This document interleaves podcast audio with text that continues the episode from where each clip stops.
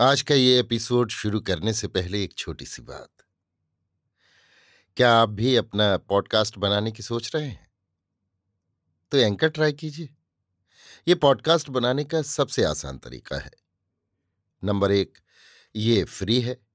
Number दो, इसमें कई सारे ऐसे टूल्स हैं जो आपको अपने फ़ोन और कंप्यूटर पर रिकॉर्ड और एडिट करने की फैसिलिटी देते हैं। नंबर तीन आप अपने पॉडकास्ट को डिस्ट्रीब्यूट भी कर सकते हैं, जिससे इसे स्पॉटिफाई और दूसरे प्लेटफॉर्म पर सुना जा सके। तो डाउनलोड कीजिए फ्री एंकर ऐप या विज़िट कीजिए एंकर डॉट एफ़ पर अपना पॉडकास्ट स्टार्ट करने के लिए। ये तो थी एक छोटी सी जानकारी, और अब शुरू करते हैं एपिसोड का सिलसिला। तो आज के एपिसोड में लीजिए सुनिए। रविन्द्रनाथ टैगोर के लिखे उपन्यास, गोरा के चौवनवें भाग को मेरी यानी समीर गोस्वामी की आवाज़ में। गोरा का मन उस समय भाव के आवेश में पड़ा था।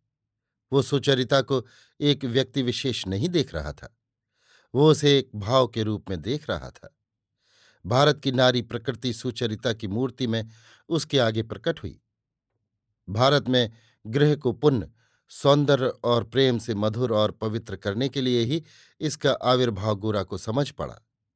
जो लक्ष्मी भारत के शिशु को पालकर बड़ा करती है, रोगी की सेवा करती है, तापग्रस्त को सांत्वना देती है, तुच्छ को भी प्रेम के गौरव से प्रतिष्ठा देती है, जिन्होंने दुख और दुर्गति में भी हम में से दीन तक पुरुष को भी त्याग नहीं किया, अवज्ञा नहीं की, जो हमसे पूजा करने योग्य होकर भी हम में से अयोग्यतम पुरुष की भी अनन्य भाव से पूजा करती आ रही है। जिनके निपुण सुंदर दोनों हाथ हम लोगों के काम में उत्सर्ग किए हुए हैं और जिनका चिर सहनशील, क्षमापूर्ण प्रेम अक्षयदान के रूप में हमने पाया है।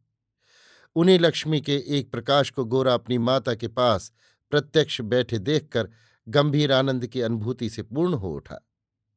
उसे जान पड़ने लगा, इस लक्ष्मी की ओर हम लोगों ने ताका ही नहीं। इसे हमने सबसे पीछे ठेल रखा था। इससे बड़ी हमारी दुर्गति और क्या हो सकती है? उसे जान पड़ा देश का मतलब यही है। सारे भारत के मर्म स्थान पर, प्राणों के निकेतन शतदल पद्म पर यही मूर्ति बैठी है। हम ही इसके सेवक हैं।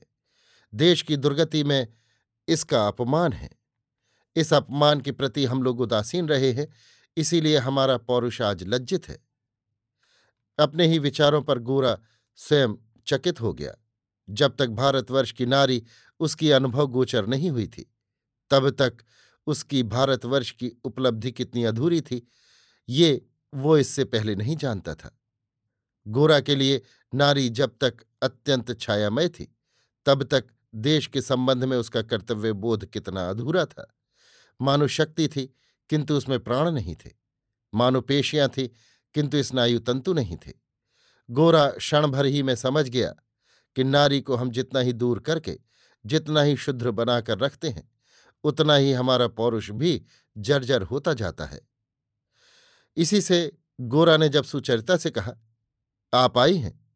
तब वो केवल प्रचलित शिष्टाचार के संभाषण के रूप में उसके मुख से नहीं निकला। इस अभिवादन संभाषण के भीतर उसके जीवन का एक नया मिला हुआ आनंद और विस्मय भरा हुआ था। कारावास के चिन्ह कुछ कुछ गोरा के शरीर में मौजूद थे। वो पहले की अपेक्षा अधिक रोगी सा दुर्बल हो गया है। जेल के भोजन में उसकी अश्रद्धा और अरुचि रहने के कारण उसने महीने भर तक एक प्रकार से उपवास ही किया है। उसका उज्ज्वल शुभ वर्ण भी पहले की अपेक्षा कुछ मलिन हो गया है। उसके केश बहुत छोटे करके छांटे जाने के कारण मुख का दुबलापन और भी अधिक देखा जाता है। गोरा के शरीर की क्षीणता ने ही सुचरिता के मन में विशेष करके एक वेदनापूर्ण सम्मान का भाव जगा दिया। उसका जी चाहने लगा कि वो प्रणाम करके गोरा की चरण रजमस्तक में लगा ले। जिस प्रज्वलित आग का धुआँ और काष्ट फिर देख नहीं पड़ता, उसी विशुद्ध अग्नि की शिखा के समान उसे गोरा देख पड़ा। एक करुणा मिश्रित भक्ति के आवेग से सुचरिता का अंतकरण कांपने लगा। उसके मुँह से कोई बात नहीं निकली।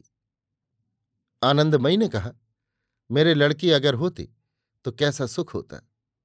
सो, अब की बार मुझे जान पड़ता है गोरा, तू जितने दिन यहाँ नहीं था, उतने दिन सुचरिता ने मुझे कितनी सांत्वना दी है, सो मैं तुझसे क्या कहूँ? मेरे साथ पहले तो इनका परिचय नहीं था, लेकिन दुख के समय दुनिया की बहुत सी बड़ी और अच्छी चीज़ों से परिचय हो जाता है। दुख का ये गौरव अब समझ सकी हूँ। दुख में ईश्वर कहाँ से कहाँ सांत्वना पहुँचा सकते हैं, ये हम हमेशा जान नहीं पाते, इसीलिए कष्ट पाते हैं। बेटी, तुम शर्मा रही हो, लेकिन तुमने मेरे दुख के दिनों में मुझे कितना सुख दिया है, ये बात तुम्हारे सामने कहे बिना मुझसे रहा कैसे जा सकता है? गोरा ने गहरी कृतज्ञता से परिपूर्ण दृष्टि से सुचरिता के लज्जित मुख की ओर एक बार देखकर आनंदमयी से कहा, माँ तुम्हारे दुख के समय वो तुम्हारे दुख का भाग लेने आई थी और आज तुम्हारे सुख के दिन में भी तुम्हारा सुख बढ़ाने आई है। जिनका हृदय महान और उदार है, उनकी ऐसी ही अकारण मैत्री होती है। विनय ने सुचरिता का संकोच देख कर कहा, दीदी, चोर के पकड़ लिए जाने पर वो चारों ओर से सजा पाता है। आज तुम इन सभी के निकट पकड़ गई हो, उसी का ये फल भोग रही हो। अब भागोगी कहाँ? मैं तुमको बहुत दिन से पहचानता हूँ। किंतु किसी के आगे कुछ ज़ाहिर नहीं किया। चुप मारे बैठा हूँ। मन में खूब जानता हूँ कि अधिक दिन तक कुछ छिपा नहीं रहता। आनंदमयी ने हंसकर कहा, तुम चुप क्यों नहीं हो? तुम चुप रहने वाले लड़के हो ना। जिस दिन से इसने तुम लोगों से जान पहचान कर पाई है बेटी, उसी दिन से बराबर तुम्हारे गुण गाकर भी इसका जी नहीं भरता। विनय, सुन रखो दीदी, मैं गुणग्राही हूँ, अकृतज्ञ नहीं हूँ। इसकी शहादत और सबूत सबके सामने हाजिर है। सुचरिता। इससे तो वो केवल अपने गुण का परिचय दे रहे हैं। विनय, किंतु मेरे गुण का परिचय मेरे निकट आप कुछ नहीं पावेंगे। अगर मेरे गुण का परिचय प्राप्त करना चाहे तो माँ के पास आइएगा। आश्चर्य से आवाक हो जाइएगा। उनके मुख से जब अपने गुण सुनता हूँ तो मैं खुद ही आश्चर्यचकित हो जाता हूँ। माँ, अगर मेरा जीवन चरित्र लिखें तो मैं अभी मरने को तैयार हूँ। आनंदमयी, सुनती हो लड़के की बातें? गोरा विनय, तुम्हारे माँ बाप ने तुम्हारा नाम सार्थक ही रखा था।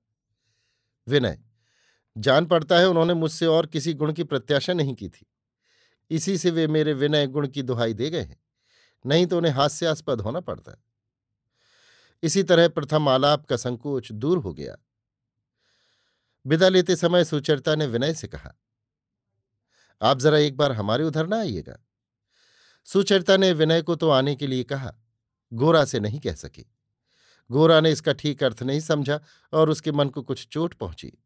विनय सहजी सबके बीच अपना स्थान बना लेता है और गोरा वैसा नहीं कर सकता। इसके लिए गोरा को इससे पहले कभी कोई खेद नहीं हुआ था। लेकिन आज अपनी प्रकृति की इस कमी को उसने कमी के रूप में पहचाना।